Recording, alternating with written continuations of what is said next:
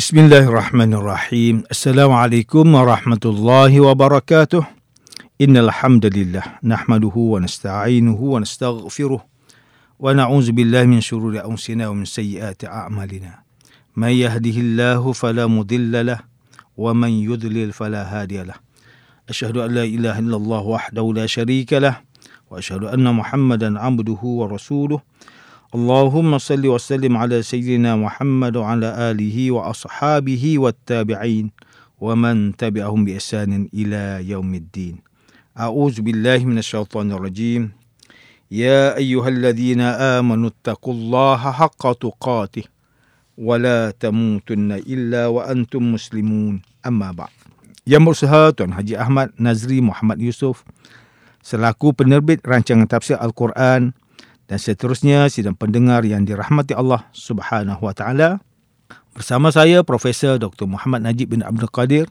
Pusat Kajian Al-Quran dan As-Sunnah Fakulti Pengajian Islam Universiti Kebangsaan Malaysia. Tuan-tuan, puan-puan, para pendengar yang dimuliakan, pada hari ini kita akan menyambung kembali rancangan tafsir Al-Quran bagi siri yang ke-12 insya-Allah pada kali ini kita akan membincangkan mengenai pentafsiran ayat ke-13 dan 14 surah Yunus. A'udzu billahi minasyaitonir rajim. Bismillahirrahmanirrahim. Walaqad ahlaknal quruna min qablikum lamma zalamu wa ja'atuhum rusuluhum وجاءتهم رسلهم بالبينات وما كانوا ليؤمنوا. كذلك نجزي القوم المجرمين. ثم جعلناكم خلائف في الأرض من بعدهم لننظر كيف تعملون. Dan sesungguhnya kami telah membinasakan umat-umat yang terdahulu daripada kamu semasa mereka berlaku zalim padahal telah datang kepada mereka rasul-rasul mereka membawa keterangan dan mereka masih juga tidak beriman. Demikianlah kami membalas kaum yang melakukan kesalahan. Kemudian kami jadikan kamu wahai umat Muhammad khalifah di bumi menggantikan mereka yang telah binasakan itu supaya kami melihat apa pula corak dan bentuk kelakuan yang kamu akan lakukan. Muslimin dan muslimat yang dirahmati Allah, Profesor Dr. Muhammad Qurash Shihab melalui kitabnya Tafsir Al-Misbah menyatakan bahawa kalimah Al-Qurun dalam ayat yang ke-13 surah Yunus merupakan kata jamak dari perkataan Al-Qarnun yang pada mulanya bererti bersamaan.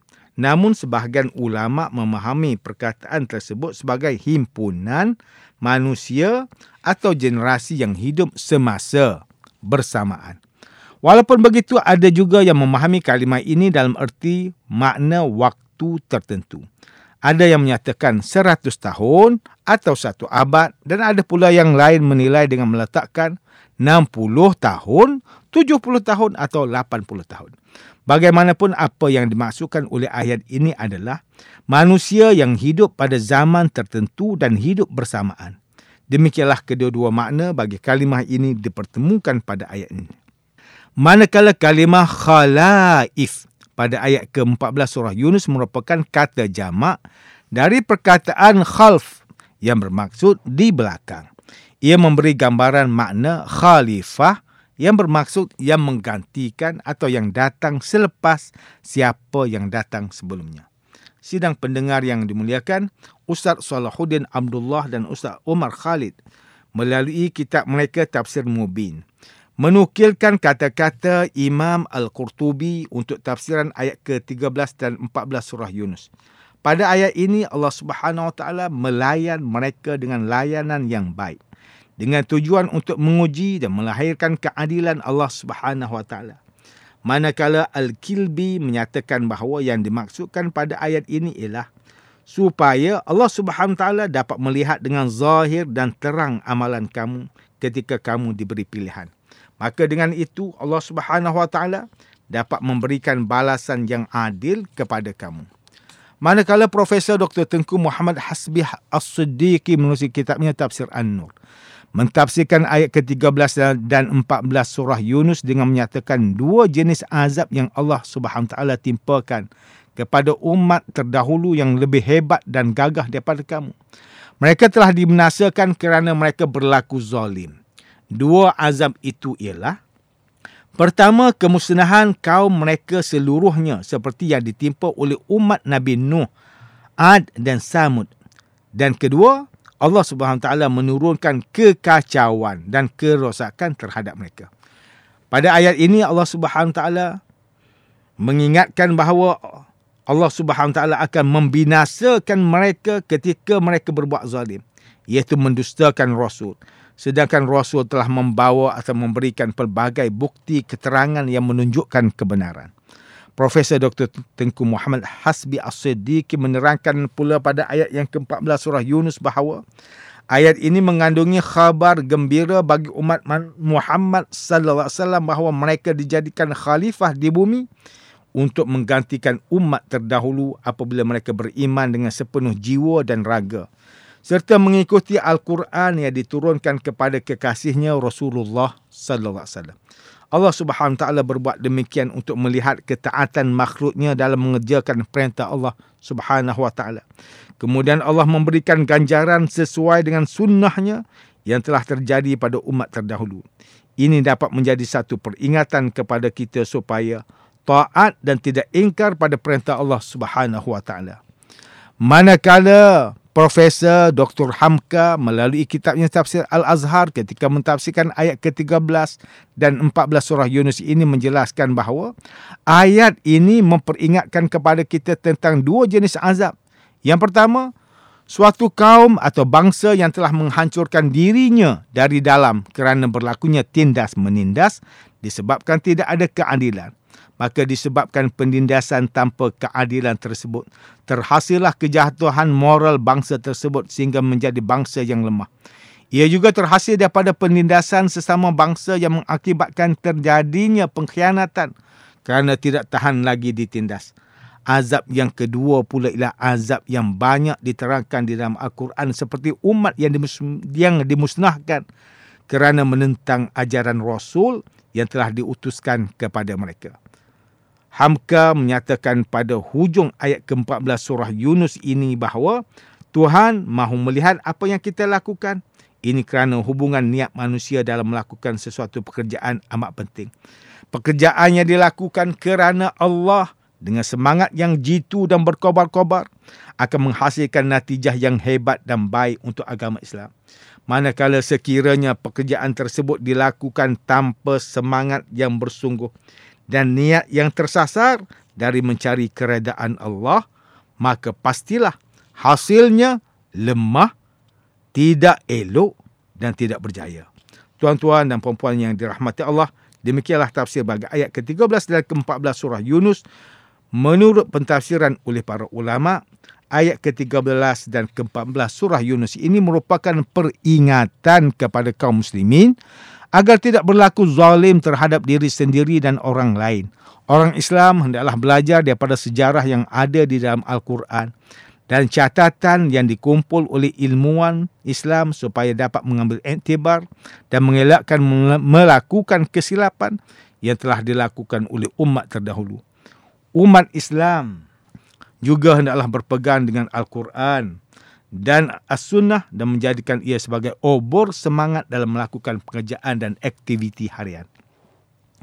Muslimin dan muslimat yang dimuliakan ayat ke-13 dan ke-14 surah Yunus ini memberikan peringatan kepada kita supaya mempelajari dan mengingati kisah umat terdahulu agar menjadi pedoman bagi diri kita. Ini kerana penting bagi umat Islam untuk mempelajari sejarah agama kita. Mengetahui sejarah yang lampau akan menjadikan kita sebagai orang yang lebih berhati-hati dan teliti. Mengingati sejarah kaum-kaum terdahulu juga akan menjadikan kita lebih insaf dan takut untuk melakukan kezaliman terhadap diri sendiri dan orang lain. Namun demikian, jika kita melihat situasi masyarakat pada hari ini, masih terdapat di kalangan orang Islam yang suka menganaya dan menindas sesama Muslim dalam perkara duniawi dan ukhrawi. Bahkan ada yang tanpa segan silu berbangga dengan perlakuan mereka yang menindas orang lain sehingga sanggup menipu, memfitnah dan menyakiti sesama umat Islam. Tidak kurang juga yang menindas golongan lain kerana warna kulit, bangsa, bahasa dan agama. Ingatlah bahawa Rasulullah sallallahu alaihi wasallam bersabda, "La yuldagul mu'minu min hujrin wahidin marratain." Tidak sepatutnya seorang yang beriman disengat sebanyak dua kali daripada satu lubang yang sama. Hadis riwayat Imam Bukhari. Dalam sebuah hadis yang lain, Rasulullah sallallahu alaihi wasallam bersabda, "Unsur akhaka zaliman aw mazluma." Qalu ya Rasulullah, "Hadza nansuruhu mazluma." Fa kaifa nansuruhu zalima? Qal, "Ta'khudhu fawqa yadayhi."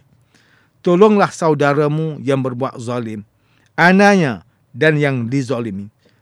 Mereka bertanya, wahai Rasulullah sallallahu alaihi wasallam, jelas kami faham menolong orang yang dizalimi. Tapi bagaimana kami harus menolong orang yang berbuat zalim? Baginda sallallahu alaihi wasallam bersabda, pegang tangannya agar tidak berbuat zalim. Hadis riwayat Imam Al-Bukhari.